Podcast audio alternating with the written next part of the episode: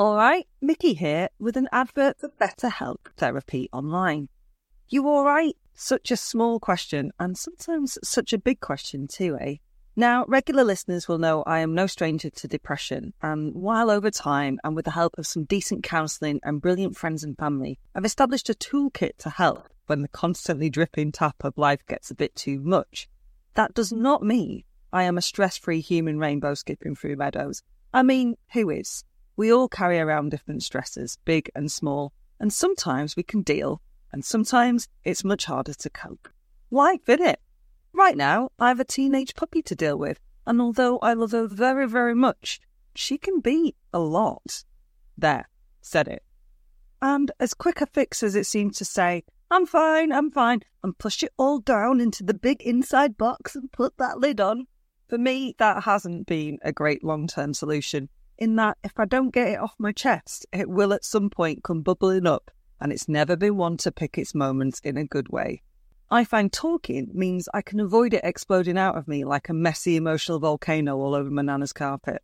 Also, during my various times in talk therapy, I discovered that saying something out loud or writing it down can make it seem much more manageable than allowing it to swirl around and grow ever bigger in my head. If you're thinking of starting therapy, give BetterHelp a try. I've found knowing how to reach out is sometimes the toughest bit, but BetterHelp is entirely online. Boom. Which means it couldn't be easier. You just fill out a brief questionnaire to get matched with a registered therapist, then work your sessions around your schedule. With more than 1,000 therapists in the UK already, BetterHelp can provide access to mental health professionals with a wide variety of expertise in mental health. Standard Issue listeners get 10% off their first month at betterhelp.com/standard. That's betterhelp.com/standard.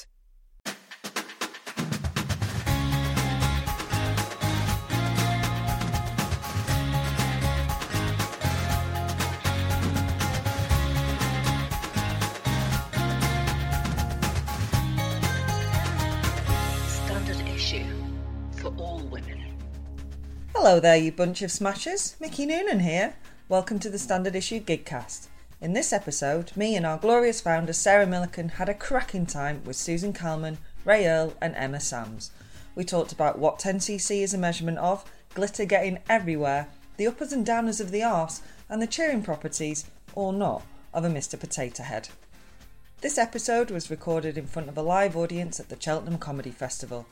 We've got a whole bunch of gigs coming up with bloody marvellous guests, including Jennifer Saunders, Stephanie Beecham, Saran Jones, Jess Phillips, Liz Carr, Fern Britton and more. And because inequality is shit for everyone, we're teaming up with some of our favourite chaps. That'll be Richard Osman, Sanjeev Bhaskar, Ellis James and Tom Allen for a gig at London Shore Theatre on November the 19th. Ticket information is available from the Standard Issue section of Sarah's website, which you'll find at www.sarahmillican.co.uk/standard-issue. A little bit of admin. Please remember to rate, review and subscribe to all of our podcasts on iTunes. And if you enjoy what we do, it really helps us if you can spread the joy. We're not suggesting you stop strangers in the street to tell them how good we are, but if you want to stop strangers in the street, then you do you. Or, you know, maybe just tell your pals. If you're interested in advertising with us, we would love to hear from you. You can email us at admin@standardissuemagazine.com. Remember, you can visit our archive of articles at standardissuemagazine.com, follow us at Standard Issue UK on Twitter, and find us on Facebook and Instagram. Everything you hear is just our opinions, so don't get your pants in a dance. Right then, admin done. Enjoy the show. This one was an absolute blast. Welcome to the Standard Issue Podcast!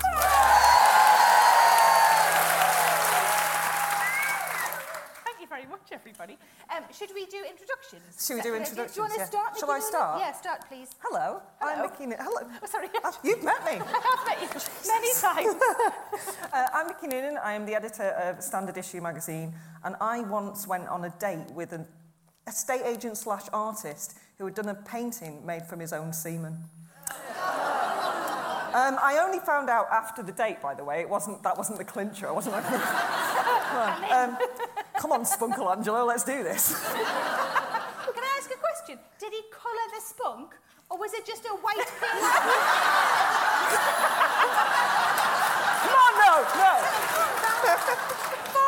For the listeners at home, Susan Calman just stormed up the fucking stage because she's had enough spunk for the day. Not just listening, love, you've got to join in a minute. This is a spunk special, didn't I want to? Was the painting just white? So what happened was... was it a miniature? I mean, how much...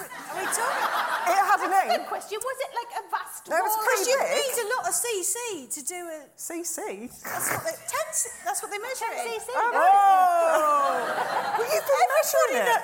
They measure spunk. Who?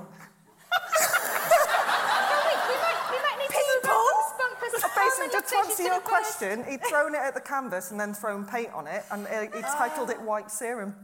I really wish I hadn't asked now. I did not go on another date with him. No, you married him instantly. You don't want to be in a relationship where you have to play the game poo or paint. No, that's strictly a friendship thing, isn't it? Yeah. No. Rae?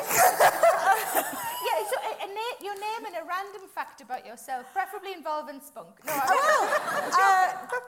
I'm Rae Earl, and apparently I know that spunk is measured in cc's and nobody else does, and I've got no medical training. But that's what 10cc comes from, the average amount.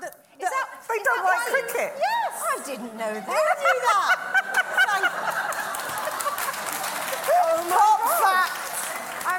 I'll never hear those songs again the same. I'm not in love. Now you think, oh, you freaking are, 10cc. How much is 10cc? Is it like a tablespoon? I think it's a teaspoon. I don't know. Welcome to the Standard Issue. From Cheltenham Ladies' College. So that's a good fact about yourself, Rae. I know that 10cc is... Yeah, I think... Yeah, and I wrote my math diary, but apart from that, yeah, brilliant. Emma? I'm not going to say anything about spunk. Please don't, Emma. I think it's time to move on. Except that. That's it. I'm Emma Samms, and I'm not doing Strictly this year. Calman. Come on now, come on. My name is Susan Calman, and I have been told to say that I am doing Strictly this year.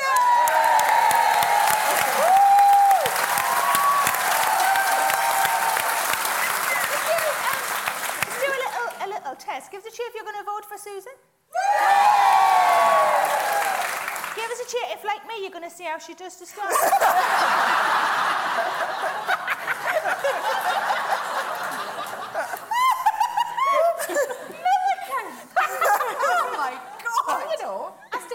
Looks like you may be really good. Where's the weirdest place you've found glitter? I'm just into, you know, when you go to the beach and you come back and you're like, I didn't get sand anywhere near me crotch, and then you find it in your fucking crotch. Have you found glitter in your... Yes.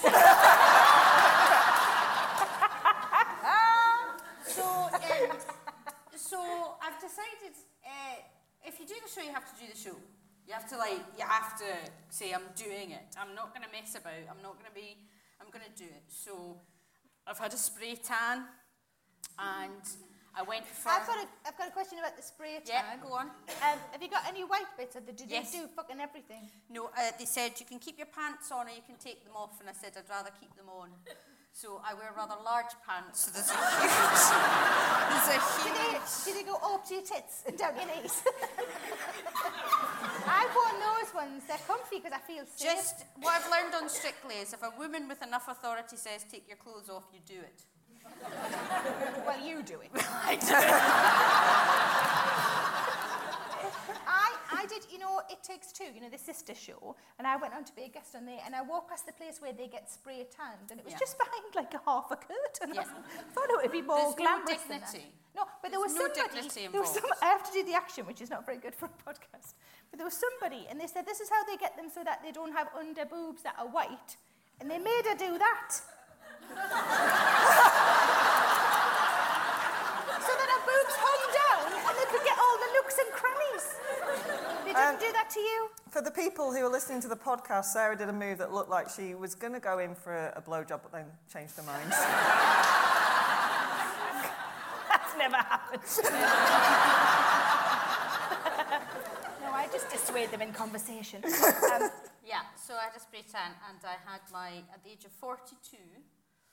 because so recently, or recently, you're sewn into. They're the wardrobe people are great, but it's a very much a leotard situation. You're sewn into a leotard. Sewn into where a is leotard. Where are the stitches? Are they at the side? They sew you up the back, and your mic pack. My mic pack is between my arse cheeks.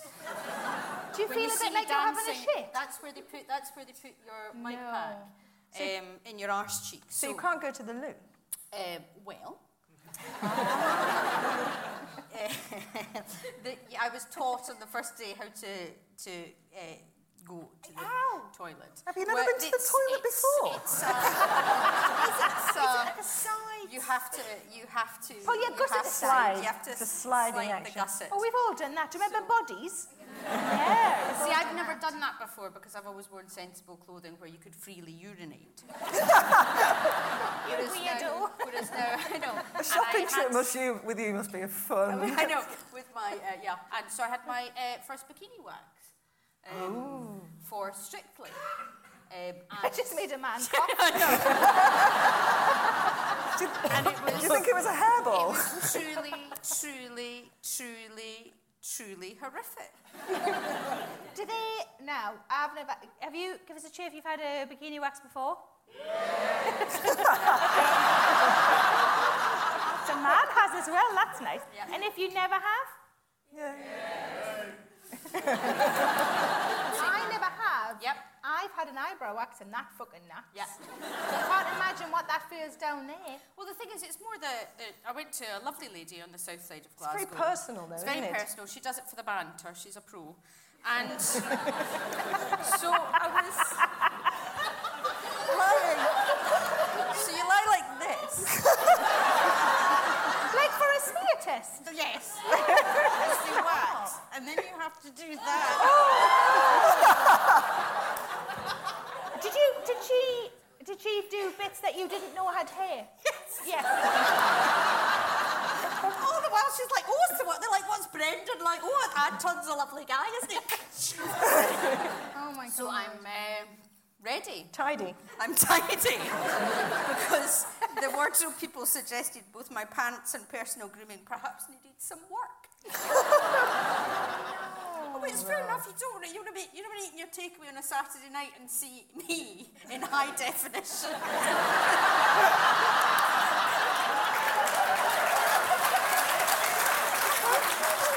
Mummy, is she wearing hairy pants? So talking. So that's a good fact. But you've got to go for it. That's the thing. You've got to go for it. It's a dream come true. I've loved the show for years. I've dreamed of being on the show for years. I've been rehearsing for a week with my boyfriend, Kevin. I'm now heterosexual. That curse of Strictly is really quite fierce. I had to say to my wife, sorry, darling, I'm straight now. You're going to have to get used to spunk then. No.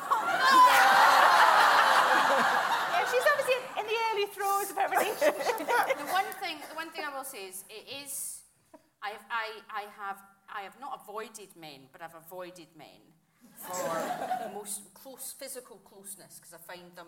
You're all like repulsive, and I am wedged. I wasn't sure what you were going to say. In between Kevin Clifton's legs.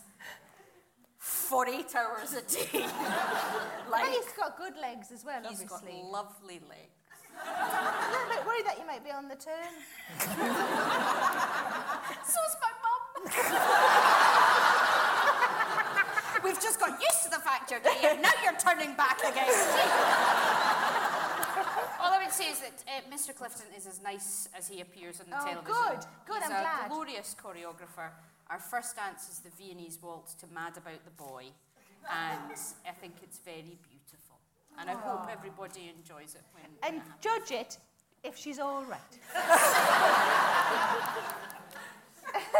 was really not happy. I swear God, Millican. Did you think I was going to be loyal? Yes. I thought you were I'm going to vote the good ones, which might or might not be you. I imagine it'll be you, though.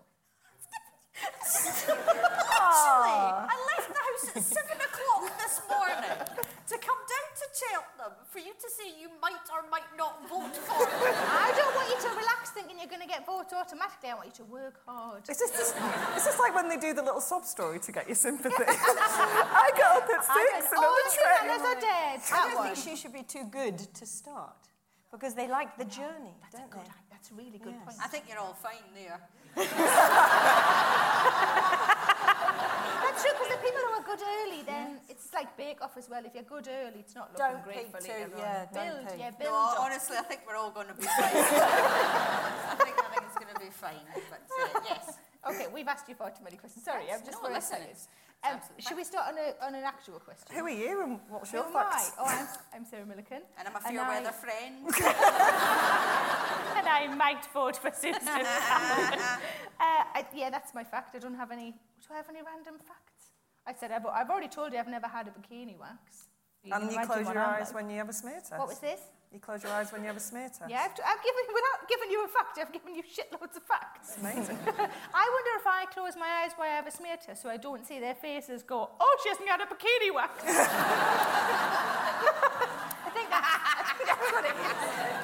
I like to see them, though, to check they're in the right hole. That's not a visual thing. I agree. The right one. To check they're not enjoying it too much. What? I want a clinical face. Yes. I want a...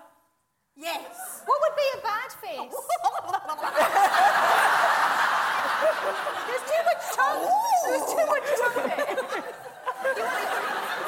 I don't want to see a spatula and a... I want to see a... Yes.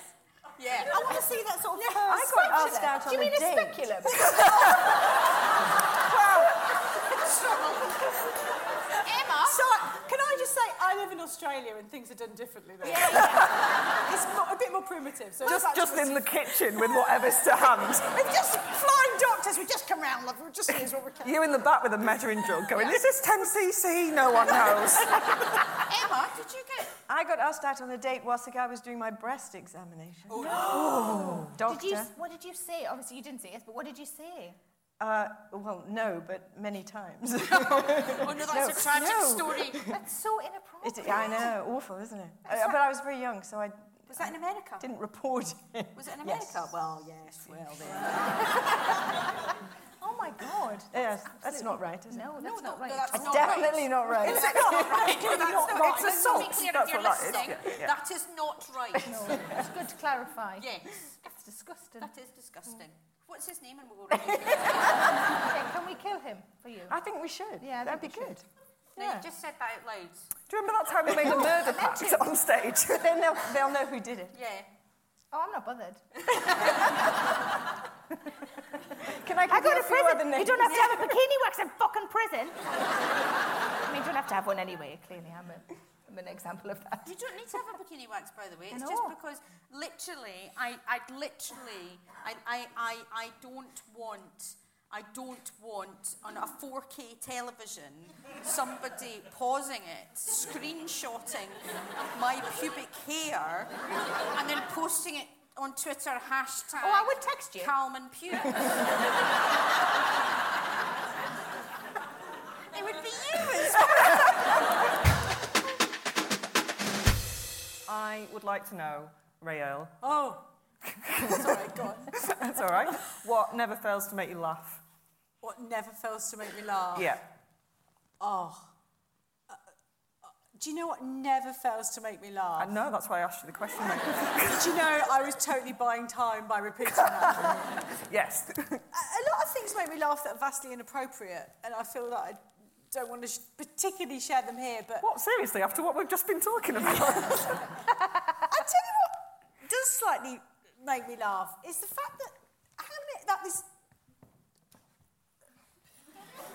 I'm trying to get in my head about up this. I've never had a wax before. Yeah. So basically, I just do this bit. Yeah. Sometimes this bit. Yeah. And it's just when you went on your bum. Yeah. So what... I've got to ask, what bit is that? Well... I know this is not what makes you laugh, but I'm sorry. There's a lot of things that have happened in the past half hour that I feel I'm left with questions. And some I can't mention for legal reasons. But, but so what are they doing? Is it your... What? Well, no, it's not. It's not the area... There. How much? I'm sorry, but how much do they leave? Do they leave any? Do they leave any? Should we get Susan to draw you a picture of the inside? Because you can choose how much. There's varying degrees. Yes. Oh. All she said was. All she said was. After I'd had the obvious. Yeah. Removed. Yeah. She said, just pull your knees up, and I'll get rid of the stragglers. The stragglers? So are these like the rebel hairs that won't come out? No! At that point... Had you brought, like, people with you? What are these? Oh, just put your legs up and I'll get rid of the stragglers. Oh, sorry, I'll just... I just kept saying in my head... I'm doing this for Strictly. I'm doing this for Strictly. As I had my knees up to my chest while a complete stranger... was ripping out stragglers from a very private area of my body. It used to be private, Susan. It's over. I think she put it on Snapchat. You can probably find it. So I wouldn't. It's not. I wouldn't worry about it. It's a matter of choice. I'm going to be honest with you, Susan. I'm going to, in the interval, go back in. There's a shower room, isn't there? And I'm just going to go. I've got a mirror. You can borrow. I've got a mirror. Although don't do what I did. I bought a mirror from a garden centre because I was having a mill about, and I love the bit that's not garden in a garden centre. You know that bit where it's just loads of scarves, teapots. Had a lovely time, and I bought a mirror that you can sucker onto your window or wherever you like. I've got one of them. That's 12 times magnified. Yeah, that's awful. That is and so cruel. Oh no, it's for here. Hair. Yeah, it's for chin and tash. Yeah. But I two girls in the front row. Your beard will sprout. And you'll leave the house going, oh, no, I don't need to. And then you'll be like, oh, shit, it's fuck, Jesus. And there'll just be, like, three giant black hairs weaving like that in the window. Or, can I just warn you, what's worse, you'll be actually having intimate... I'm such a prude. You'll be having intimate relations with somebody. And they will say, oh, darling... As modelled by the lovely Mickey. They'll say... Darling, you've got a hair on your chest, and they'll go to put it off, and it's attached. Yeah. Oh, it's there. These girls are getting an education they weren't expecting. It's there. I've got one that comes out the centre of my forehead. Is it attached to one at the back? Could you pull it back up? It's a white hair, and it just grows straight out. You see, I got this mirror with the intention of doing facial stuff and then accidentally forgot that I had it and sort of looked at other areas. 12 times magnified. It's fucking harrowing. I was in a lovely hotel once where the bath, beautiful bath, that was surrounded by a sort of platform area that was mirrored. No. So you had to step in. No. Oh my God! That was not well thought through. No. Oh, what have you thought that through? You could slip and cut yourself. And see it happening. And see it happening. See, I was brought up in a very, very lovely but very repressed West of Scotland household, where one quickly put on one's clothes in the morning. And perhaps took them off occasionally with the lights off to have a bit of fumbling, and that was it. We didn't do any of this kind of personal grooming stuff because, you know, it's a waste of money. It's a waste of money. And when it's dark, you don't really need it. You don't need it. It's cold in Scotland. It's helpful to have pubic hair. And as I was having it done, I thought, oh, God, my granny would be ashamed of me. And also, you're going to have to put the heating up more. Yeah. Well, I can put clothes on as well. Oh, yeah. I don't stand in my house completely naked.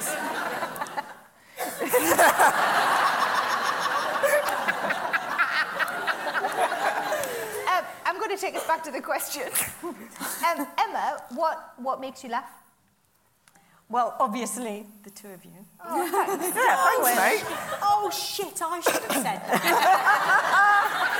That's a trick question. Loyal. See, Emma will be voting for me. But I always find myself really, really laughing when I see the outtakes. On the mistakes people make when they're acting. Oh, right. You know, when they say the wrong thing or the door slams and they're trying to open it. Only because, of course, it's happened to me a million times, so it just makes me feel a bit better. But those shows, that I'm just in bits watching.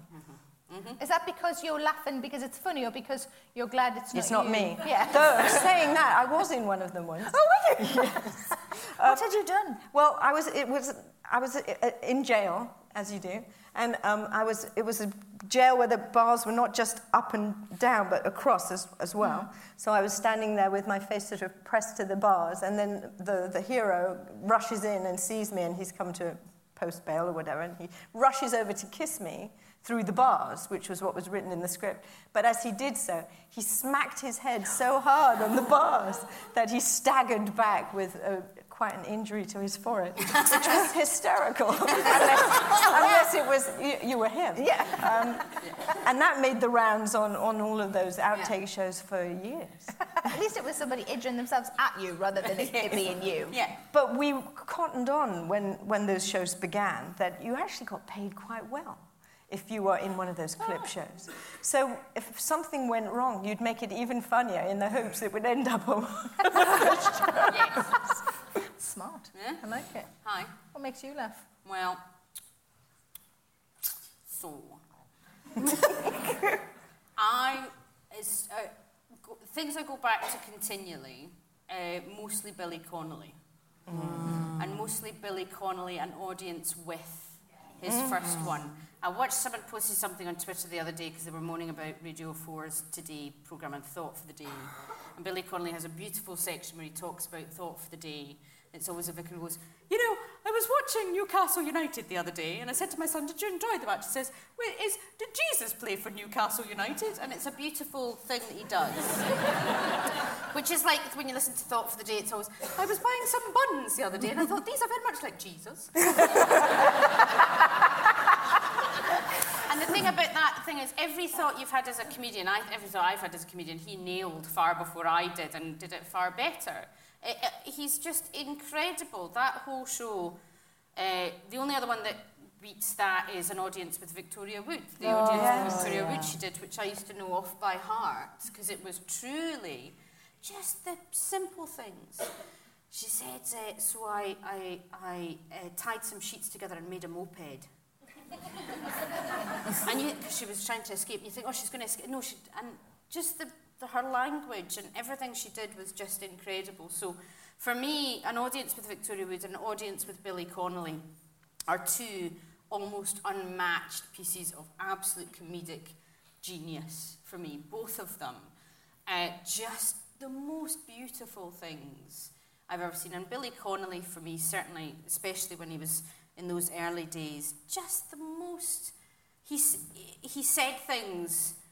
Even that remember the national anthem bit where he said our national anthem should be the Archers. And he just does it with such joy. So Billy Connolly, my first ever experience, I got a cassette tape for the young girls in the front row. Cassette tape is what we used to listen to. I had a Walkman, and which is a man who walks beside you and holds a tape recorder. And I had a Billy Connolly album on cassette tape, and I had to stop listening to it because I was in pain, because it was the funniest thing I'd ever heard in my life. And I still think that early Billy Connolly stuff and Victoria Wood stuff, consistently, I can go back to it any time, and they make me laugh. And Victoria Wood will always, I often watch, whenever I'm in a shitty cafe... I don't know why you're touching my arm. Whatever it is. Do I remind you of a shitty cafe? Yes. Do I smell vaguely of sausages? My wife and I were in a shitty cafe recently, and the waitress left, and my wife just went, one soup. And the woman on the next table went, and another soup. And I didn't know who this woman was, but we were bound together by Victoria Wood in this terrible cafe, and then everyone just went, oh, let's enjoy it then, because we knew she was going to come out with this plate of soup. So they make me laugh consistently. Those two people are two of the greatest influences in my life and two of, I think, the greatest comedians that this country has ever produced. It's good to know.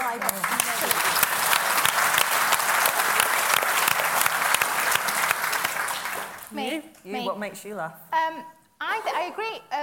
Victoria Wood is somebody that I think it's good to have stuff to go back to, you know, stuff that you go, oh, I'm having a crappy day, or I feel like I need a boost or whatever, and you go back to it. The last thing that she did that I watched was That Day We Sang. Did you see that? Yes. Yeah. Oh, my God, it was so good. And one of my favourite things that happened while I was watching it at Christmas. So this is the sort of romantic musical that was on just before Christmas a couple of years ago, or maybe over Christmas. And I was sitting watching it with my mum and dad and sister and husband, Boxing Day I think it was, and my mum and sister had both fallen asleep because it was that sort of post-Boxing Day slump. And then I was watching it with the two men in my life, with my dad and my husband. And there's a lovely bit, not to spoil it if you haven't seen it, there's a lovely bit near the end when Michael Ball and Imelda Staunton, and Michael Ball climbs up a ladder. And my dad, and it was such a romantic gesture, my dad turned to me and I thought, oh my God, my mum and dad have been married for 50 years. And my dad turned to me and I thought, there's going to be something incredible. He's going to give me some advice. And he turned to me and I looked and I said, what, Dad? And he said, we used to have that ladder. And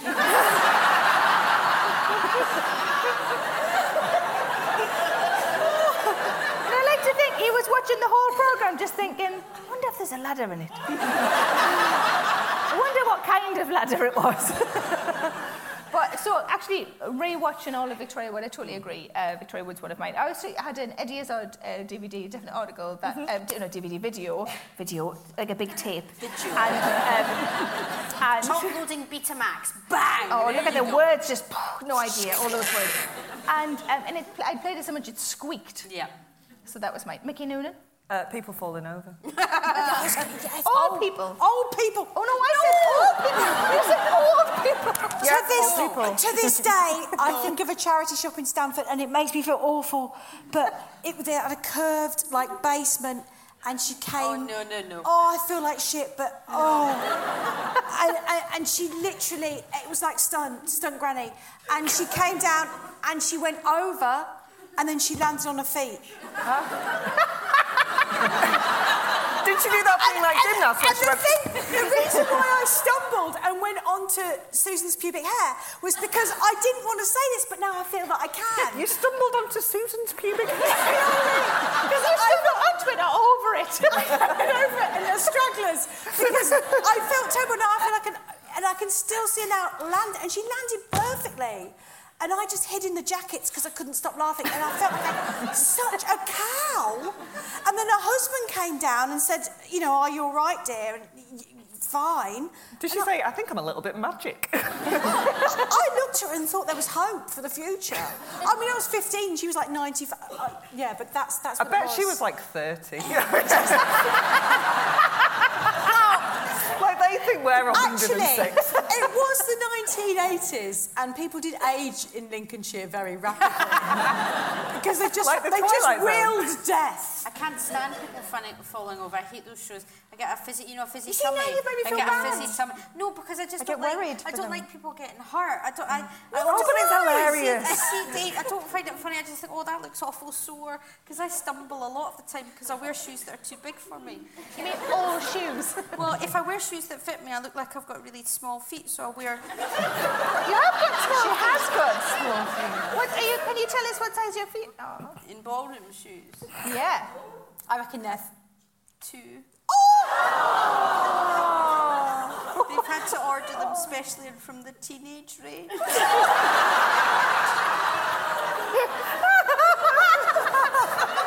They've got straps across and everything. Oh.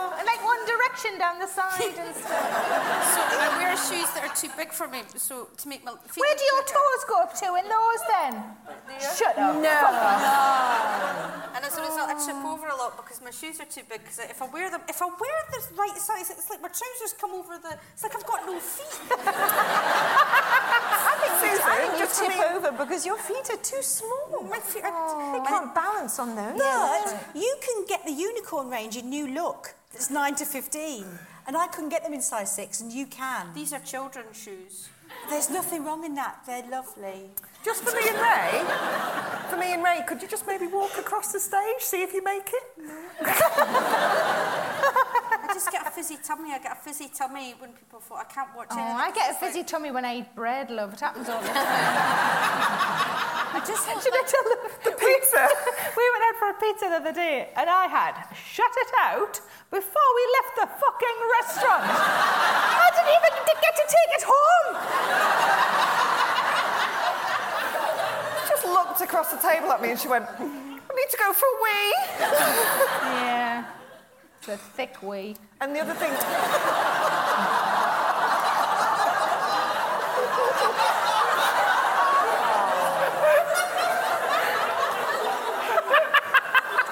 I'm so sorry, everybody. We're all friends here, yes? Yes, good. Let's start with Emma. What are the worst and best things about your work and life? So start with best. What's the best thing about your work and life? The best thing would be that you can do good things with the visibility. Right. That's why I started a charity called the Starlight Children's Foundation. What do they do? We grant wishes to children who are critically, chronically or terminally ill and provide entertainment for them when they're in hospital. Oh. And we're here in Australia. And I don't know if you've heard of them in Australia, have you? Yeah. We're in America as well. What happens if they ask for a wish that's just not doable? Is it always doable? No, of course. No. Okay. So what we do is we make them come up with sort of 5 things. Right. And that is part of the process of how magical them thinking of it and whittling down the list and, all that anticipation obviously is a good distraction. So that's the best part. Mm. I would say the worst part is some of the unwanted attention that one gets and the interest in things. Certainly when I was doing Dynasty, even the smallest sort of personal fact about me had a monetary value, and that's just a really weird way to live. Yeah. So I didn't enjoy that very much. Ray? Because as a writer, you can basically... They give you, 6 months to write a book. You can basically have 5 months of box setting... then have a breakdown, and then do 1 month of writing. And that's pretty neat. Does that not make you have... That would make me have a fizzy tummy. That's sort of just... Do you work under pressure? 4 Imodium before I've reached this stage. I've had 2. Now. 2 would not cut it for me. 4? Really? I mean, I might go the opposite way. You're going to be bunged up for a week. Oh, no. Not if I have a bit of chilli. Oh, my God, they're like uppers and downers of the arse. It's a balancing game. The first time I don't feel we talk about irritable bowels enough. And then the way they affect my entire life. I mean, I had to map my toilets today in this whole trip. No, but with Imodium as well, the first time I ever took it was just before I went on stage. It was 7:55. It was probably a bit late. And the show started at 8:00, and it said on the box, works immediately. No. Works instantly, within 1 hour. Somebody needs to show them the definition of fucking instantly. Should have just jammed the box up. You jammed the box up.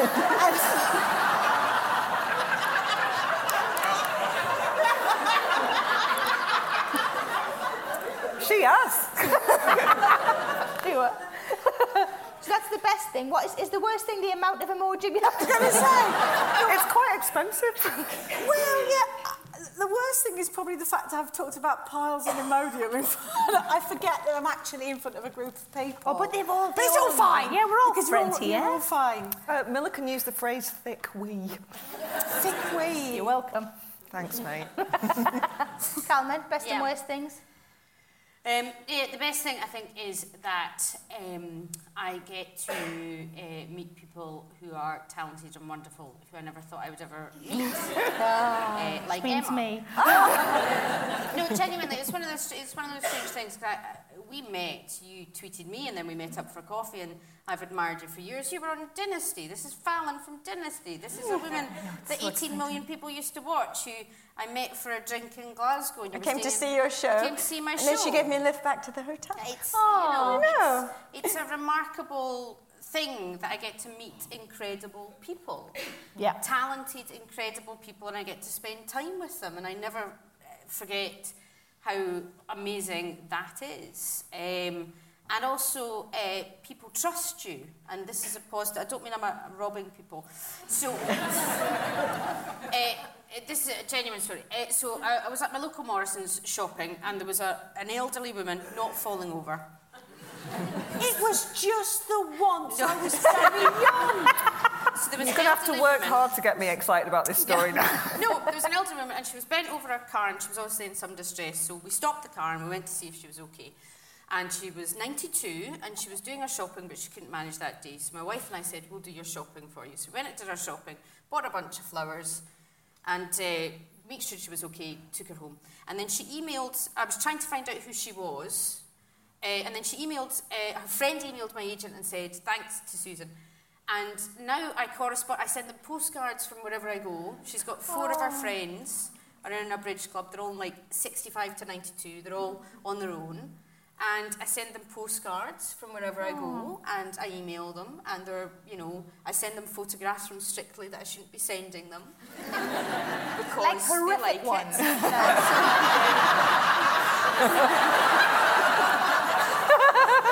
How does she get her knees that high? As a result of them, because she went, oh, you're that lady off the telly, she let me do her shopping, and she let me, you know, made sure she was okay.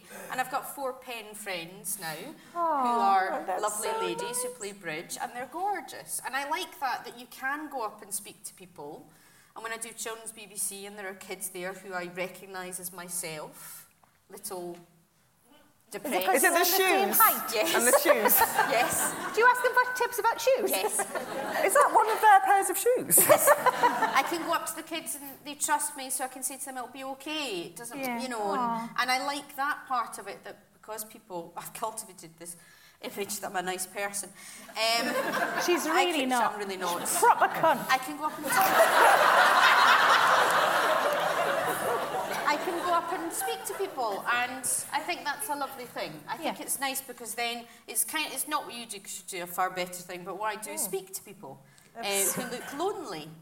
It's a lovely thing. I hate lonely people in supermarkets. Oh. Yeah. I always go and speak to lonely people in supermarkets. But how do you know that they're lonely and don't want to be just left alone? No, you can tell. Susan can smell sadness. I can smell sadness. And you go up and you just say, "Are you all right?" And they often go, "Oh, you're that lady off the telly." And they go, "Yes, can I walk you around while you're doing your shopping?" It gives you something in common, doesn't it? Because they know who you are, so there's something there. Like a bond. And is the worst thing about your working life that you now have to pay for that lady's shopping all of the time? No, the worst thing is, I think, when people, perhaps in the media, wish to make stories about things that are not stories. And instead of just, I'm a very dull human being, in that I've been with my wife for 14 years, I've got a house, I've got 5 cats, I'm, you know, yes, I'm a bit depressed sometimes, but I'm generally quite... I like a glass of white wine occasionally, but there's no... my sex and drugs hell.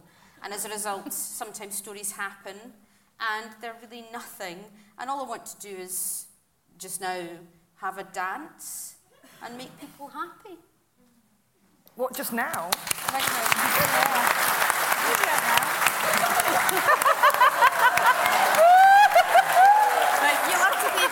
Yeah, I don't know how this works. Okay, I'm wedged right. She is smooth. So I've got my slipping. So smooth. My fingers on your biceps. Oh, hello. I think that's quite a good moment to go for a break, so these two can calm the fuck down. We need to... oh, I can feel how smooth you are. It's kind of prickly now, so you need to get it done again.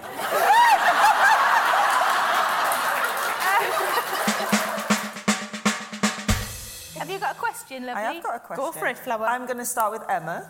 Again? Well, everyone gets really nervous. You didn't know there were going to be questions, right? What did you want to be when you were a kid? I wanted to be a ballet dancer. That was. My mother was a ballet dancer in the Royal Ballet Company, and that was all I wanted to do. I started when I was 2, and I managed to get into the Royal Ballet School when I was 11, which was amazing. And then I ruined everything by having an injury. When I was 16, I Did you do it on purpose? Well, I think my grandmother thought I did. No, actually, and this was a really good lesson in life, it turned out to be a good thing. Because if I'd have been a ballet dancer, A, I wasn't the right shape, ultimately, once puberty had done its thing. So I'd have had these reduced. And if I'd had the injury after that, how annoying would that have been? I'm going into acting. Right, you're going to need boobs. Oh, damn. Is that a thing they ask you? You're going to need boobs. Well, pretty much. Yeah. Is that why I'm not so an actress? So many words. What did you say? I'm looking at your rack. It works every time. You're just trying to get people to look at your knockers? Yeah. Okay, fair enough. Susan, what did you want to be? Greta Garbo. It's quite specific. Did you know that there was already one that existed? Yes. I used to sit with my Gran Calman in her flat in Knightswood in front of her old gas fire, which she turned up right up because you can never be too hot. So did that make you think that she might not have much pubic hair? Sorry, I'm not taking it back there. Sorry, carry on. I used to sit and watch old movies, because my granny loved old movies. My granny wanted to be a film star, and she was a wee woman, a secretary from Knightswood in Glasgow, but she wanted to be a movie star. And I used to sit and watch Greta Garbo and think, I want to be Greta Garbo. And so I've always wanted to be Greta. I want to be an ingenue. And whenever I'm cast, I'm in a sitcom soon, and my costume is to remove my wedding ring and look awful. And it's something Carrie Fisher, the wonderful Carrie Fisher, used to talk about, where she was always cast as the brunette best friend who lived next door. Because if you're like me, they would always go, I'd go, okay, am I the lead role? And they go, no, you're the friend that lives next door, who's a bit mad, who no one would marry.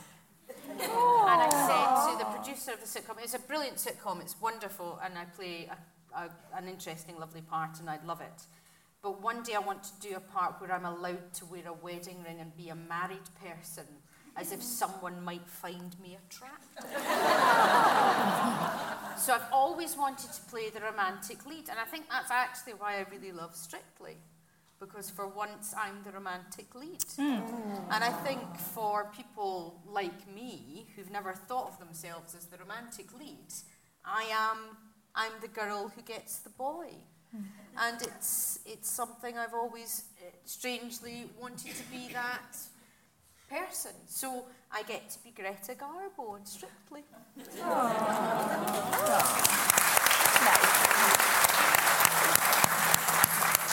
Rae? I wanted to be an airline pilot.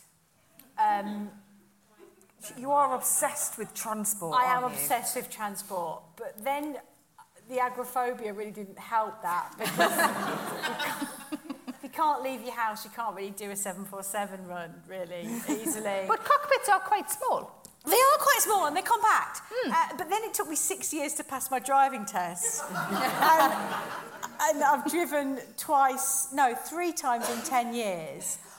One of which times my husband was off his face on Valium after having his wisdom teeth out and went to sleep in the car with his eyes open, which is the freakiest thing ever. And it started to rain and I found the windscreen wipers. They were going like this and I just kept them on. And by the time we parked, it was bright sunshine, but I wasn't turning them off once I found them. So I wanted to be an airline pilot. Then I wanted to be a radio presenter. But it's quite difficult trying to be a radio presenter when you're a girl, because it was still that era of smashy and nicey bloke kind of presenter. One of the first, this is gospel, I was talking to Rue about it today. That's my mate, sorry, Rue, wherever you are. One of the first auditions I ever went to, I sat with a guy and I was doing my little thing and I thought I was being really funny and being me. And he got out and he said, "Oh, you've got a bit of the Victoria Woods about you." I said, "Oh, thanks." He said, "It's not a compliment." And that's all you need to know. But I became one anyway, but I got my husband, so he just shut up and I just talked for ages. We did it for 7 years. It was glorious. You wanted to be what you ended up being. So similar to... I wanted to be a cat first. Oh, OK. And how many years... You've been a great cat. Thanks, mate. Yeah, because I saw you move your hips earlier. You do that shimmy thing. That's what a cat does when it's... It's marking its territory. Yes. I didn't want to go there, but I thought, yeah, when it's just had a quick shake of it. Yeah. True story. Hello. True story. I have a custom-made cat tiger costume. It's a long story. And I sometimes wear it in the house and on all fours wander around with my cat. So I feel like one of them. How do they react to it? Yeah, do they look at you like, what the fuck are you doing? Yes, they do, but I feel by dressing as a cat with my cats. You know, there are documentaries about people like you.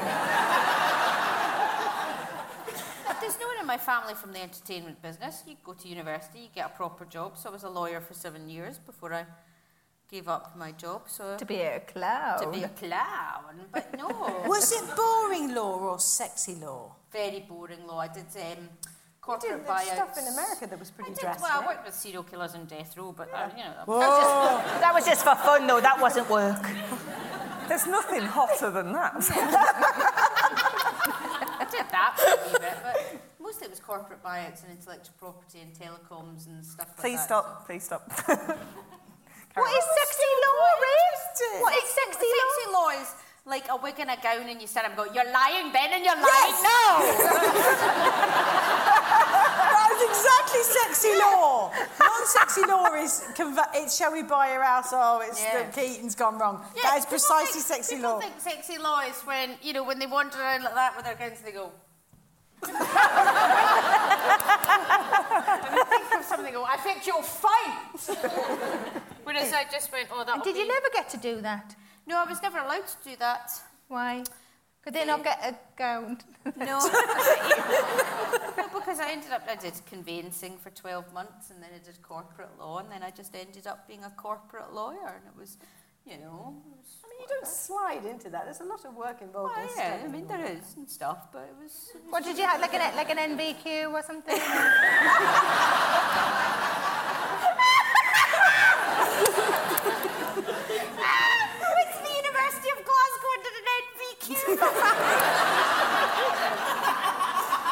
No, I've got an honours law degree in constitutional law, French law, and American constitutional law. Did you use the French law very much? No, the loi Badinter, which is American. Well, moist. Sexy. The loi Badinter. Yeah, it's sexy. It's French road traffic law.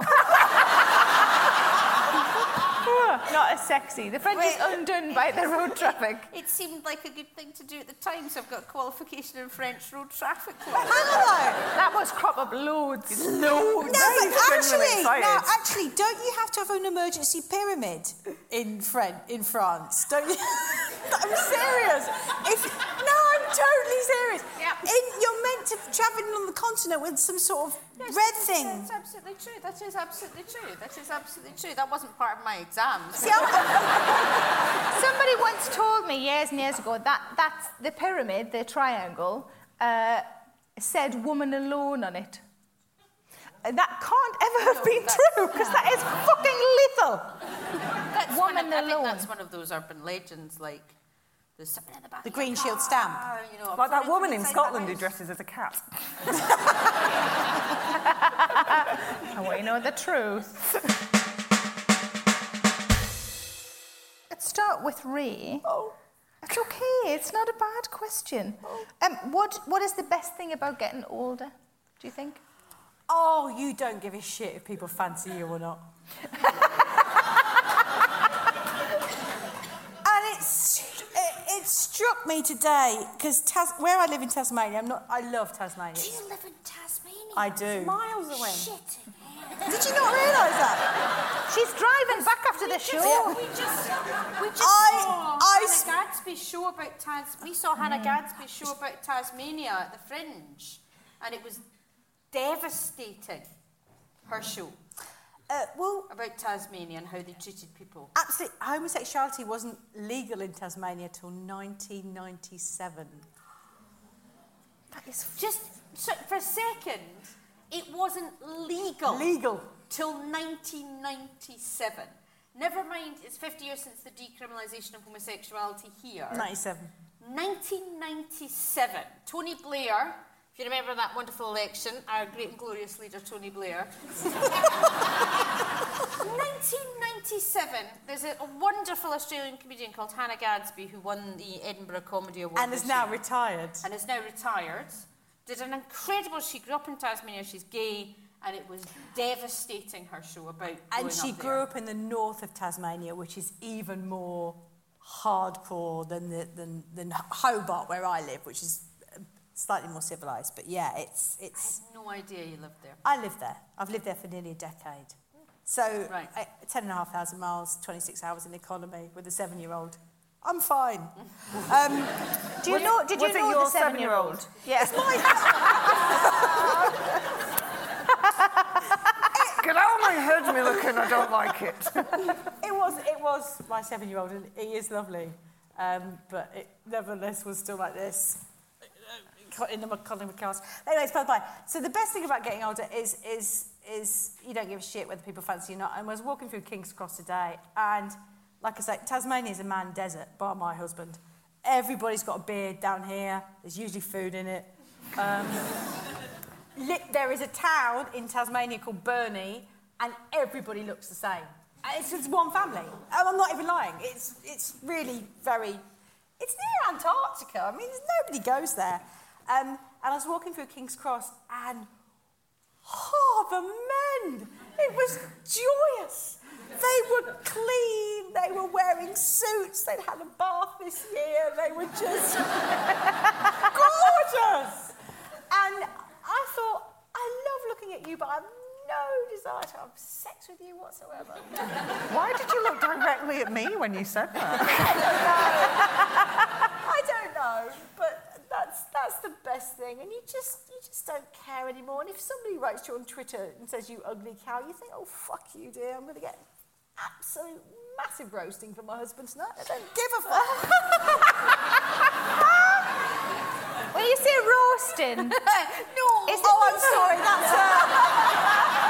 Have I just been stopped from talking? It's just you were about to describe it. No, I was just... wondering if it was sex and then like a big roast dinner afterwards. Actually! That might be the best thing ever. Because you'd be doing it and thinking about Yorkshire puddings. I'd rather just have the roast dinner. Funny you should say that. Because Sundays, after 18 years of marriage, it's all... it in when you can, and literally. I don't mean roast dinners. I mean, clearly that's happening. That's gotta happen. Non-negotiable. But it's got its own day. That you are. Your roast dinners have got their own day. Sunday. Some of you look at me like we do them every day. Oh, fuck off. But yeah. So basically, the joy of really not giving a shit. Nice. What other people think. Fuck you, dear. If you don't like me, fine. Oh, nice. Good, yes.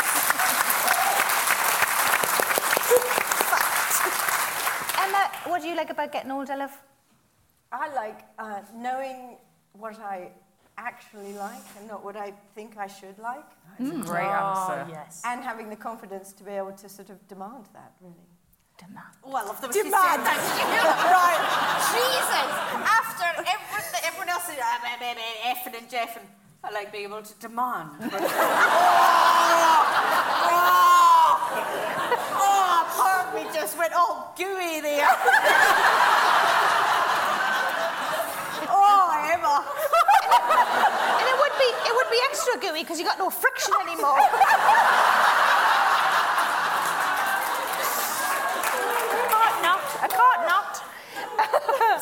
So can you give an example of something that old you would have sort of, you know, yes, behaved differently towards? I really like my own company. I like being alone.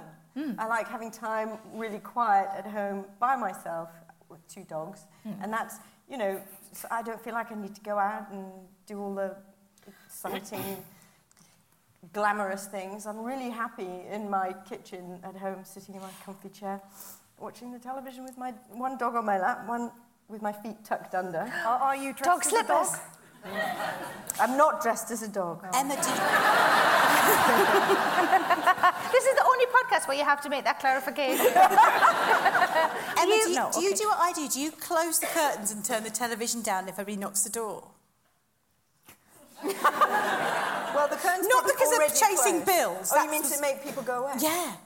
Well, no, I just don't answer it. So, I mean, they can't see the house from the doors. They're from the gate, so it's fine. That's the nobody difference knows if I'm there or not. Yeah, that's the classy lady. She's a classy lady. She's a classy lady. I've got to just say, my mum tonight, when she found out that I was on stage with Emma, said, I can't believe it. You ruined my undercarriage and now you're on frickin' stage with Fan from Dynasty. Bloody hell! I like that she called it undercarriage. It's called undercarriage. But she says it in a way, undercarriage. I didn't... What was it you shot out? That was the other bit. Oh, I shot out, yeah. She said to the midwife... Thus ruining her undercarriage. Yeah. She said to the midwife, it's coming. And they said, don't be sorry. Don't be ridiculous, Mrs Earl, it's not coming. And then, 2:10... You were there! And I was ruined. And then she was like, I've had a prolapse. Oh. I've had a ring. I don't know what a... Well, she got married. Well, she got married 3 times. Oh, she had more than one fucking ring then. No, I think this was a ring inserted in an area. Oh. Like at the bottom of a bridesmaid's dress. What's a hoop? But for your vagina. Oh, that's a hoop. I believe... Hang on a minute! Yeah. I was a big baby, but I wasn't that bloody big. I don't know. Sarah thinks that Rae's mum now has to walk like that. She doesn't. What do you like about getting older, Susan Calman? I enjoy the lack... It's quite a similar term, actually. I enjoy the lack of pressure to be interesting. Exactly. Or should we go out to a nightclub? Not really, no. I like going places where I can get a seat. Yeah. And a comfy one. A comfy seat. Where it's not too busy at the bar, where it's not too loud, because I don't hear well. And I like to just sit down and talk with nice friends about things and then go home at a reasonable hour. Maybe have a cup of tea. Like when I came to stay with you and your wife, yeah. I went to Susan's for the weekend. When was that? Like February? Something like that? Yeah, I can't remember. Yeah. And she said, we're just going to do what we normally do and you can join in. I was like, great, that sounds great. Because she didn't get much time at all.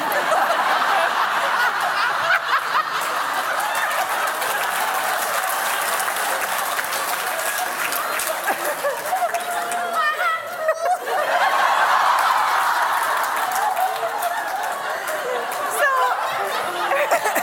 it's my first threesome. I had a lovely time. Did she just hand you a cat costume? Cover herself in biscuits. I've had this specially made for you. Yeah, it's no, we went out for a nice walk and we came back in and we ordered a takeaway and watched a film in our pyjamas and we all took our bras off. It was so fucking good. Yeah. Bras off at 5:00. 5:00. 5:00 we were all sitting going... Because no one wanted to be the first one to see it. And I was like, oh, I'm going to put my pyjamas on. Everyone went, oh, thank God for that. We all put our pyjamas, bras off, pyjamas on. just sitting like that, watching television. It was so good. It was. And that's what I like to have a nap on the sofa. And I like to go places where with friends. And I don't want to go to a nightclub. I don't want to be seen by people. I just want to talk to... I've got some lovely friends and I just want to spend time with them. And I just like really comfortable... seats.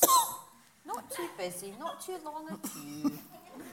I hate rude people. I hate rude young people. You know, rude young... Not you two in the front. You know when you go somewhere and young people are rude because they're young and they think they know everything and you think, just fucking wait. You know? I've now got a mortgage, but I'm financially secure and I've got a pension. I've sorted that all out. You're in trouble. Is that what you say to them? As you walk past the queue for the nightclub on your way to the takeaway, do you tell them about tapes? You're in trouble. Do you tell them about tapes and videos as well as you go past? She carries a Betamax player around with her all the time. Just to demonstrate. I'm actually a very, very, very kind of old-fashioned, and I like sitting in my house going... So I've got a mortgage, but I've got life insurance, and I'm paying up a pension. So financially, my wife's secure if something happens to me. It's my favourite line. It's not from a movie, but it's Joan Crawford. Joan Crawford, when she married the head of Pepsi, and when he died, she went on the board of Pepsi, and they all treated her appallingly because she was a woman, and she was Joan Crawford, and she walked, and it's the immortal line when they said, "Oh, you probably wouldn't know what's going on," and she said, "Don't fuck with me, boys, it's not my first time at the rodeo." Yeah, that's a great one. And I love walking into meetings now. Do you say that? Yeah, I've said that. Are they rodeos? I was doing a show and there was some young child. You really don't like young people at all, do you? No, it's not that. I find sometimes their idea that they know everything when actually we know everything because we've done it. Yeah. It sometimes slightly patronising. It's what Victoria Wood said actually later on in her life is that she wished people would just let her get on with it because she was Victoria Wood and she knew what she was doing. Mm. Instead of young people saying, "Oh, I think you should do your comedy like this." And she's like, "I'm Victoria Wood." Should we start saying that? Just I'm Victoria Wood. Victoria Wood. They'd be like, "No, you're not." Like being in a situation though where, because if I never work again, I'm happy to sit in my house in my pajamas, and I would rather now say no to things if they're not something I want to do. Mm. I would really rather. This is the thing about I want to do Strictly. I dream of doing Strictly. I want to do this show, but I've turned down shows. Yeah. Because I would rather sit in my house in my pajamas than do things I don't want to do. And I love that feeling of knowledge. And you know, we've been going about the same amount of time. We've experienced a lot in this business. And you do say yes to a lot of stuff in the beginning because you're new and you don't know exactly what you want to do, so you try lots of things. But also because you're kind of. You want to people please a little bit, but also because you want to get on. So saying yes is quite helpful in the beginning. It is, absolutely it is. Mm. But then later on, do I want to leave my house I've got a rule. When I book something in my diary, sometimes you book it so far ahead that you think, oh, I want to do that by the time it comes around. And I've got a rule now where I think, when that comes around, will I pat myself on the back? Or will I kick myself in the cunt?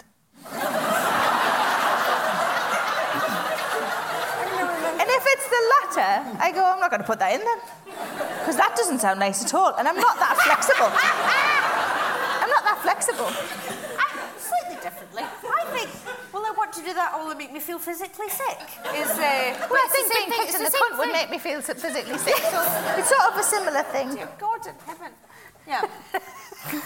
You're not religious. It's about having control of our own agency, really, and I think that is something that comes with life experience and... not feeling that we're objects, which I think young women are very much portrayed as, that they're for the male gaze, and that is still out there. And the straight ones. No. Come on, guys. Catch up, fuck's sake.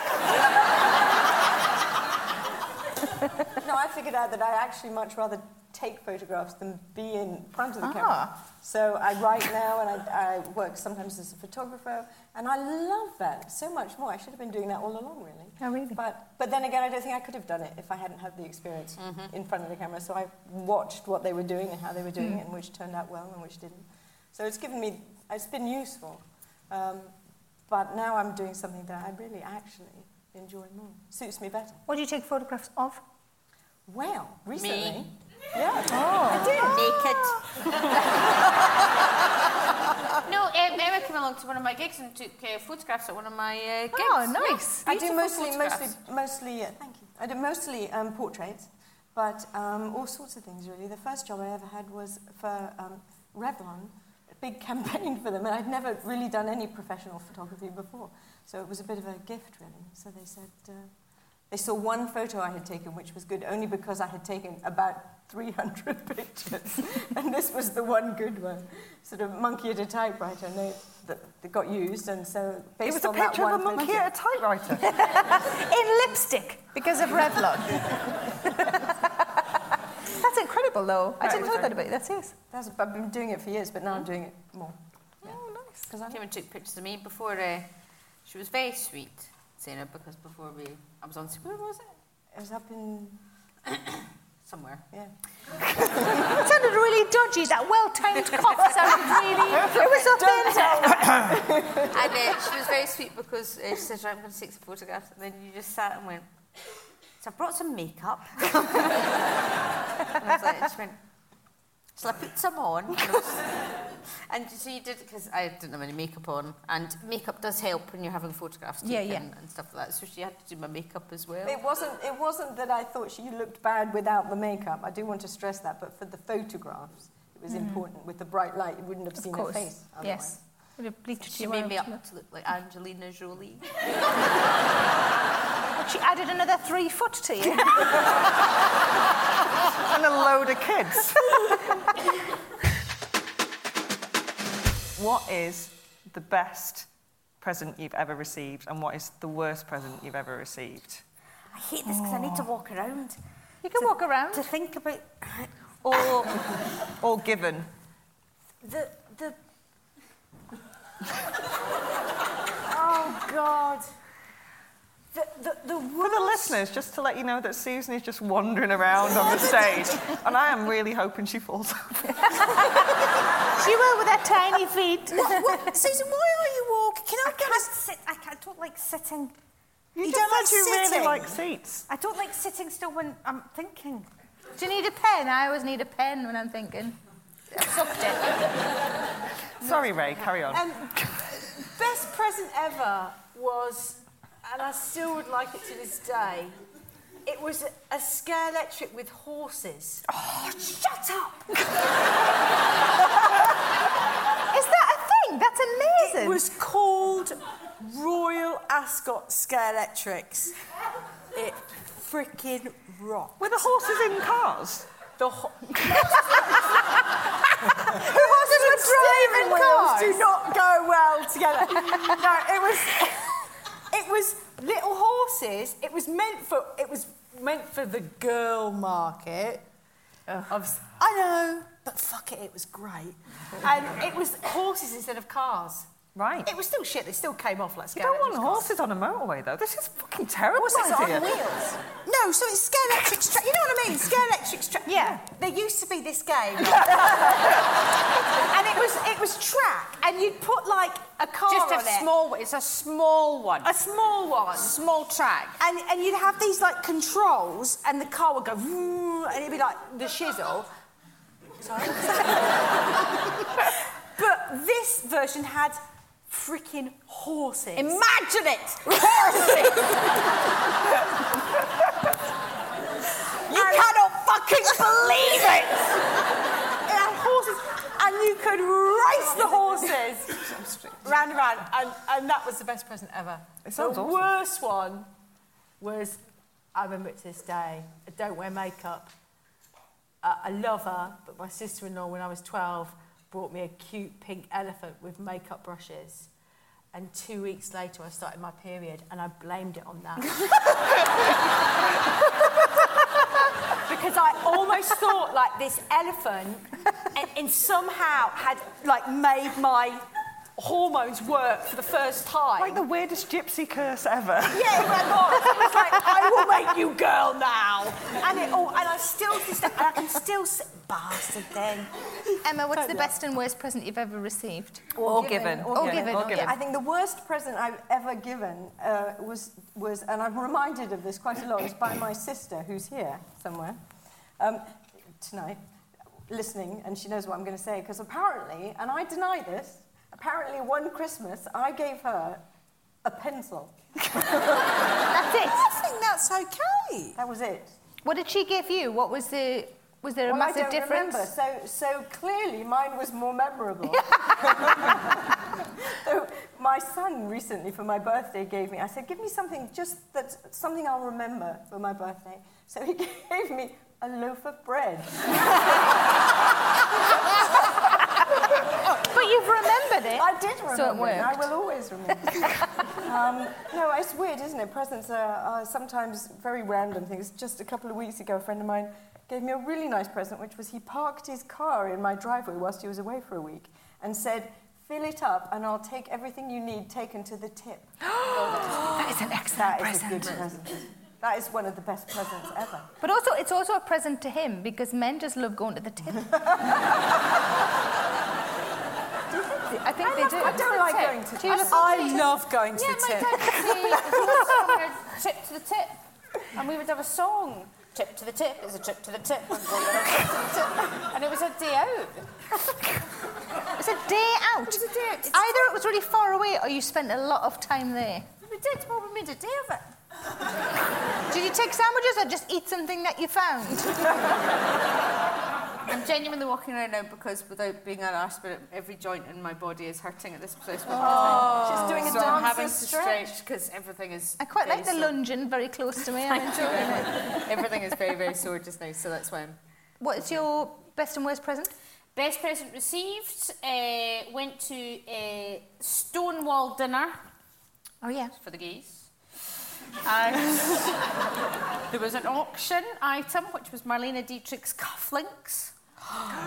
And unbeknownst to me, my wife and I were both bidding against each other. Oh, that's to so buy adorable. Each other. Oh. My wife won. And then when the woman came and said, "You've won, Miss Cormack," she went, "I didn't bring a wallet." So I had to buy. So she got the price really high. Yeah. Didn't have and then I had to buy it. So I've got Marlene Dietrich's cufflinks. Oh my God. And the best present I've ever given, I think, was I took my wife on honeymoon on the Orient Express to Venice. Did anybody get murdered? Just me. No. It was lovely, and we went on the Orient Express to Venice. And again, I've got a terrible thing when I'm in a posh situation of. Not wanting to make sure I've got no money. Do you know what I mean? You never want to give away the fact you don't have a lot of money. So you just go, yeah, I've got money. No problem. And so we were in the bar carriage of the Orient Express and my wife was ordering gin and tonics left, right and centre, Emma Samms. Like, she was like, I'll have another one. And I was like, yeah, she'll have another one. Of course, we're on the Orient Express. No problem at all. We do this all the fucking time. And at the end of the night, I thought, I better check how much these gin and tonics are. So I just casually said, just as a casual, you know, how much is a gin and tonic? And the man went, £20. And she'd had 10. Oh, my God. Were they like a pint each? Yeah, but they were just, but it was the only expression. There's a man twinkling the pianos, there's a guy in a top hat. I mean, you're like that. Yeah, this is brilliant. And I was like, not at all. No. Same way, the true story. I went to Tiffany's in London and the security guard started following us round because we weren't all dressed up and that gets my back up. See if someone is following you around. It's like, oh, no way. So I went in the way, because I just play it casual. Anything you want, darling, anything you want. Any watch you want, darling, anything. And she went, I'll have that one. And I went, she'll have that one. And as they were ringing it up, I just went, how much? I don't think we've got enough money. And I had to buy it, because I'd made such a song. So I bought her a ridiculous watch just to prove a point to that security. Oh, you think we've got no money, do you? Well, we do. We have no money. Is it so posh that she won't wear it in case she loses it or breaks it? She's worn it twice because it's in a drawer in case it gets lost. So she's never worn it. One of my best presents, my sister decided she wanted to buy... My sister's very... She's much more proper than I am. And she wanted to buy me a watch for Christmas. And she said, can I buy you a watch? And I said, OK. And she said, would you like to pick the watch? And I said, yes, please. So I picked one that was a luminous pink and digital. And she said, no. That's not what I want to buy you. And I said... But she wanted one with hands that was looked gold and was a proper lady's watch. And I said, but it's no good, because when you're on stage, you always have a digital watch, because then you can see quickly what time it is. So she did eventually buckle and get me the pink watch, which I've then since bought an orange one, and I've also got a yellow one and a blue one and a green one. And all added together, it's not anywhere near the amount that a posh lady's watch would have been, so I still fucking win. And you get to do that thing when you've got long sleeves and you just roll your own sleeves up. Yeah, I've got them all up like that. Does somebody want to know the time? The worst present, my husband, I had really bad flu, proper flu, can't move, achy limbs, all of that. And he said, I'll get you a present while I'm out. And I thought, lovely. And I'm quite easily pleased with flowers and things. So, daffodils and tulips I love. And they're, £1 when they're in season. And also, I like chocolate, really simple chocolate. If somebody buys us a box of fancy chocolates, we don't know what to do with them because there's instructions. And my sister is good at presents. She once bought me from Costco a box of 64 bars of dairy milk. And that was fucking awesome. That was quite the weekend. So he said he was going to nip out and get me a present, and I thought he was going to get some daffodils and a twirl. That's all I really needed. And he came back with a Mr Potato Head.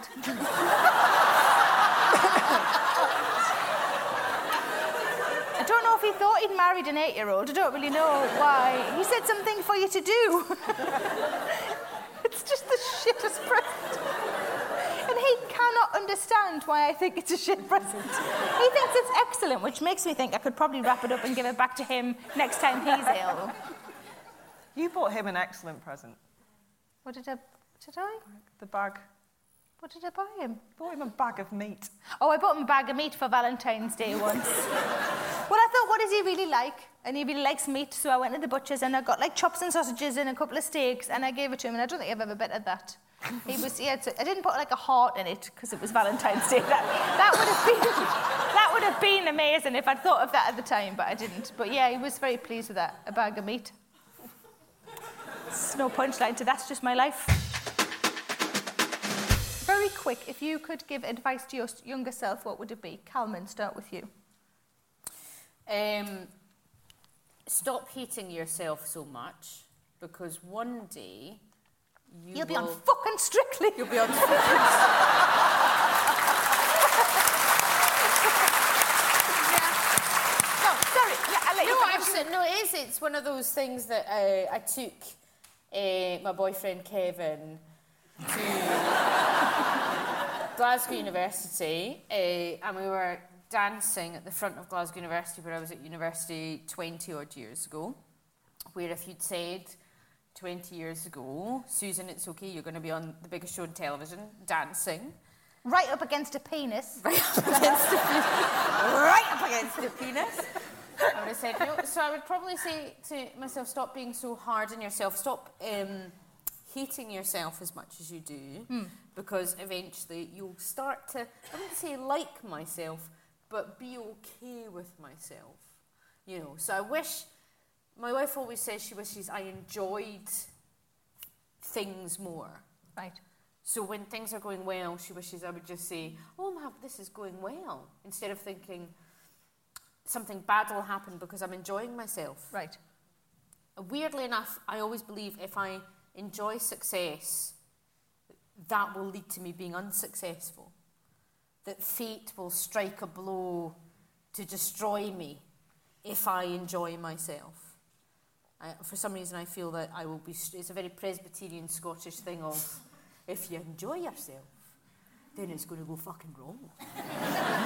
So I think if I go, oh, I'm doing really well just now, if I say those words, it will all go horribly wrong. So as a result, I always think everything's awful, and therefore I maintain an equilibrium of almost okay. So I would say to my younger self, just enjoy yourself, because I've wasted so much of my life hating myself and not enjoying myself that it's just a total waste of a life sometimes. It's a total waste of a life. So that's why now when I sit in my pyjamas and that's how I enjoy myself, I say, well, good for you, Calman. Good for you. Yeah.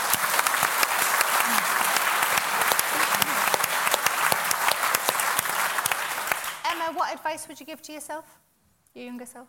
Lots and lots of different things. But one of the kind of almost the same thing as you, which is that, you know, just know who you are and enjoy it and just accept it if it's good. Mm-hmm.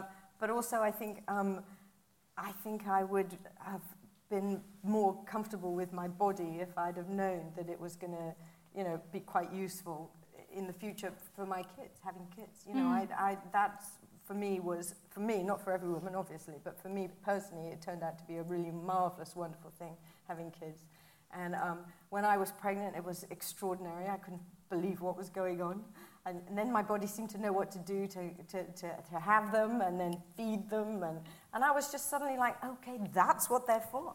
You know, they made more sense. Mm. It wasn't for attracting people. That's not what they were all about.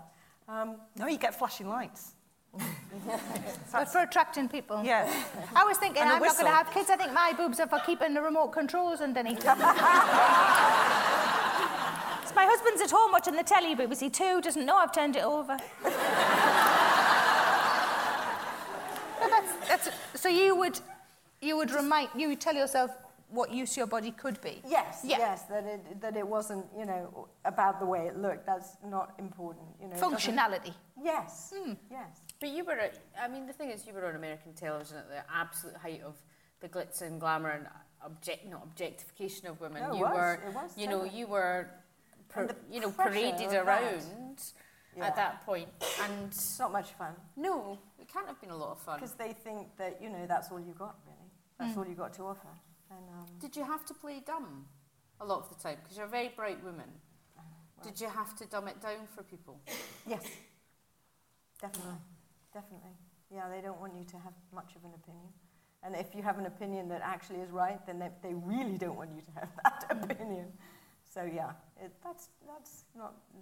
that's quite frustrating. So now when I'm writing, that's very freeing. Mm. Would you tell your younger self to not do that and to speak up? Yes, but I think that times are different now. Mm-hmm. I think you can speak up. You must speak up now. And I think that at the time, I don't think that would have necessarily helped. Mm. So I think one has to be realistic.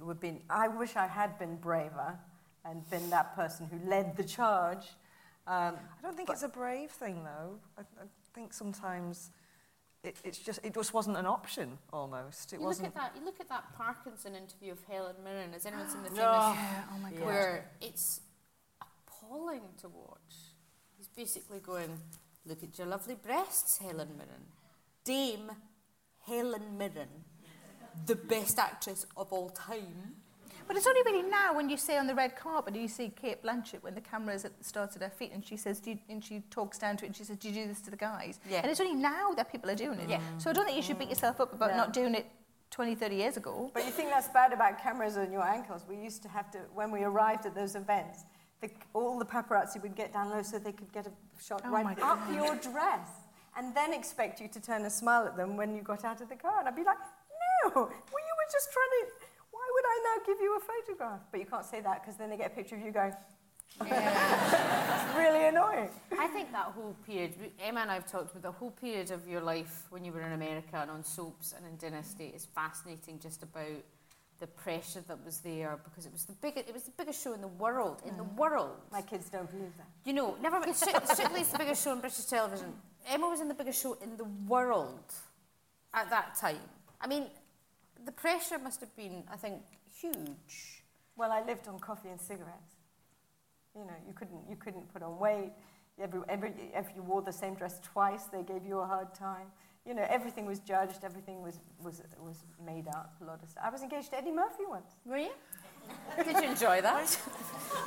No. I only met him once. They couldn't even get a picture of us together, so the front of the Inquirer was two pictures stuck together badly. So he had this huge head. And There's a close-up, and yours was a full shot. That's really weird. Wow. But how do you cope with that, then? How do you cope with that at the time? Luckily, I've got a fantastic family. Absolutely fantastic. And so I've kept the same friends around me. You know, from day one, literally my girlfriend, one of my closest girlfriends, she and I were known each other since we were babies. Mm. And she's never owned a television, so she knew nothing about that world. And that meant that was a truly honest, you know, wonderful opinion and relationship. So, yes, my family, thank God, have been amazing and just don't really, you know, not swayed by any of that. Supportive, but not. You need people who aren't impressed by that.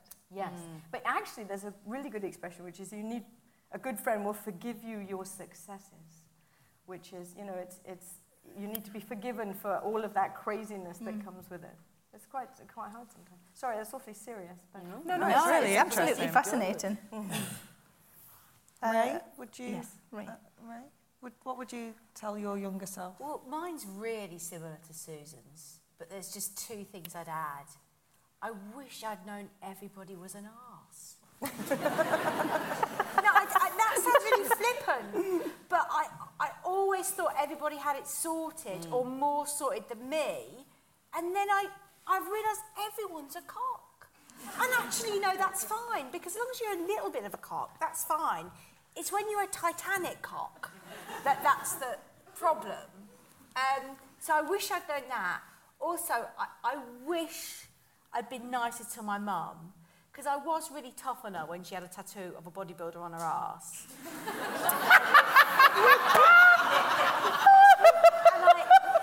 and I really was a cow, and when she showed it to me and wiggled it, I should have gone, oh, mum, that's a really good thing to do when you're 47, because now I nearly am that age. I would have thought it was.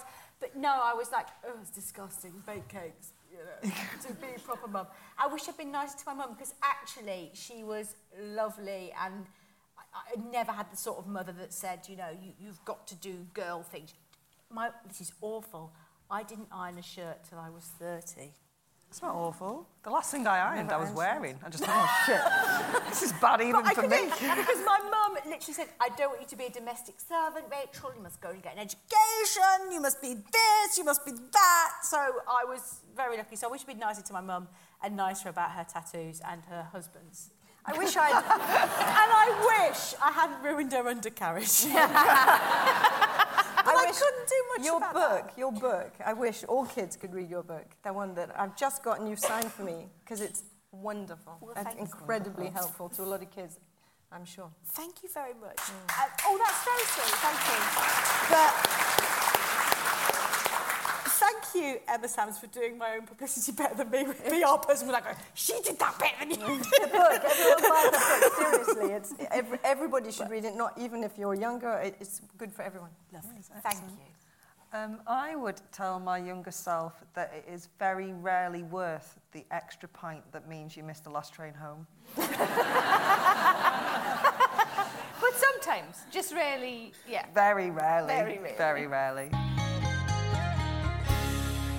I think we've got time for just a quick plug, so if anybody has anything to plug. Rae, let's start with you, because you have a book to plug. Which Emma's done better than me. What is your book called? It's called It's All In Your Head. It's a guide to managing your head if your head is a bit odd. Hands up who thinks their head is a bit odd. And the people who haven't put your hand up, your head is the oddest of all. Trust me on that one. So, yeah, it just tackles everything, OCD, depression, relationships, how to work out if you're going out with a dick, because I didn't realise for ages till he sort of said about pickled onions. Long story, but the way I ate pickled onions was wrong. How did you eat pickled onions? I swear, I'm going to be really careful. I can see this now. I've got a lovely ex-boyfriend, but I'm very careful for legal reasons. Sorry, I'll tell you if you do anything wrong. Thanks, babe. You will? Oh, my God! Please, can you say, and I do? And another thing! Sexy law. Yep. Yeah, I was eating a pickled onion. Can I stop you there, Rhea? Objection!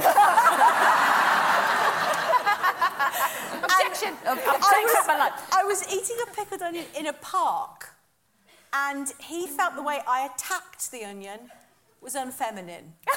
Oh, my God. You can't... That's like, a clue. That is a clue. I mean, to be honest, there were other massive flashing... But is it also because you were more enthusiastic about the pickled onion than maybe his penis? Oh, God, I want to say something, but I can't. Well, I'll save you for that. My nana used to pickle her own onions. Not euphemism. But she did normal-sized onions. Oh, no. So there'd just be 3 in a jar. Like a tube of tennis balls. Would you have to tell us that your charity? Your charity? Well, yes, I suppose the Starlight Children's Foundation were always looking for people to try and find ways to help us, and there's lots of ways they can, raising money or volunteering or running races. What is the website? It just go to Starlight Foundation, Children's Foundation, and there's in all different countries, so they'll find it. Nice, thank you. Calman, are you on anything, anytime? I mean, you know. Do you know what the number is for? Do you have the same number every week? I don't know. We're not allowed to tweet it out. We're not allowed to put it on social media because I mean, not hers. One of the rules. One of the...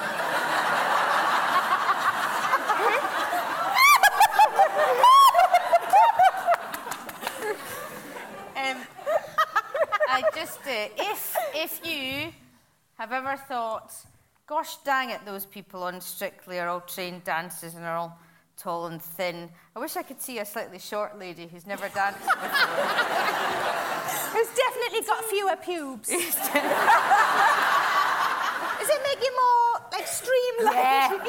Yeah, it's like when you got new trainers on, you can run faster. I feel much more swishy in the Viennese waltz with less pubes. Have you got a tour on sale as well? No, I cancelled my tour to do Strictly, and the only thing I left was this show. Oh, thank you. And I've been so mean to you. You have been quite mean. OK, I'll vote for you once, for fuck's sake. No tour, no, just literally... all I would like to do is get to Blackpool, because if I get to Blackpool, my mum and dad are going to come.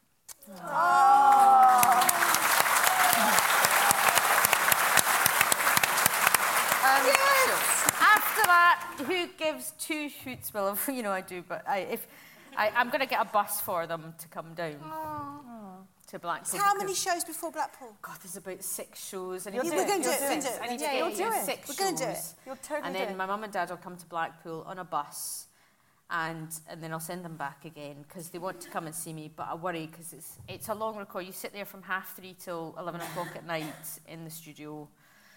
And I just, you know, I worry about them because they're a wee bit older. But if they come to Blackpool, then it'd be like a proper day out for them.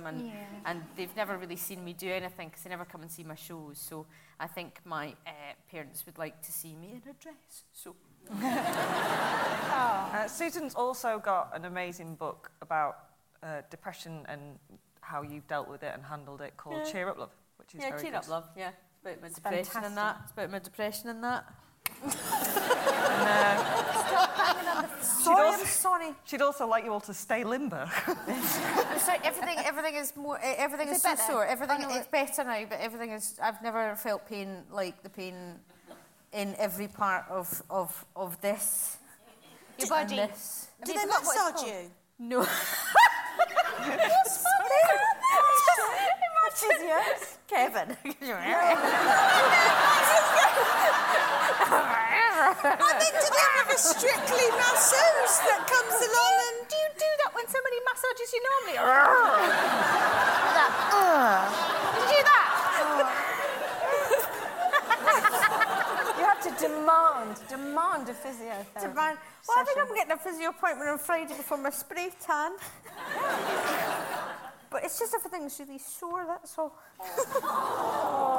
What do you have to plug, Mickey Noonan? Standard Issue, which Sarah set up and is awesome, and we are a podcast and we do the gigs once every 4 weeks, and then in the other weeks, every Wednesday, we do a podzine, so it's basically what the magazine was online, but for your ears, and it's women from all different sorts of walks of life talking about that stuff that interests women, i.e. everything, not just fucking lipstick. And yeah, it's great. And we've also got more gigs in London, and all the information is Leamington. On... And Leamington. London, Leamington. Leamington's sold out, though. Oh, is it? Yeah, sauce, mate. Too late, guys. And I have... Oh, my God, I wrote a book. Fuck. I wrote a book, and it comes out on the 5th of October, and it's an autobiography with self-help tips. So if I've dealt with some shit, I can help you deal with some... It's not all about shit. That sounded really bad. There's not even a chapter about shit. Oh, next book. You're sending me a copy, aren't you, so I can read it and critique it. I don't think that's how I worded it. I think I said if you like it... Might not like it. Give it a read first of all.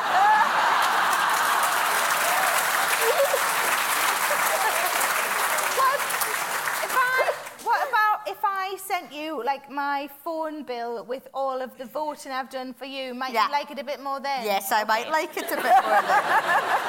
Don't believe her, guys. She can clearly be bought.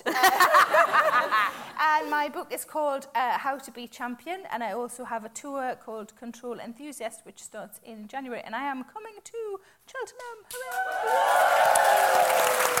Hooray!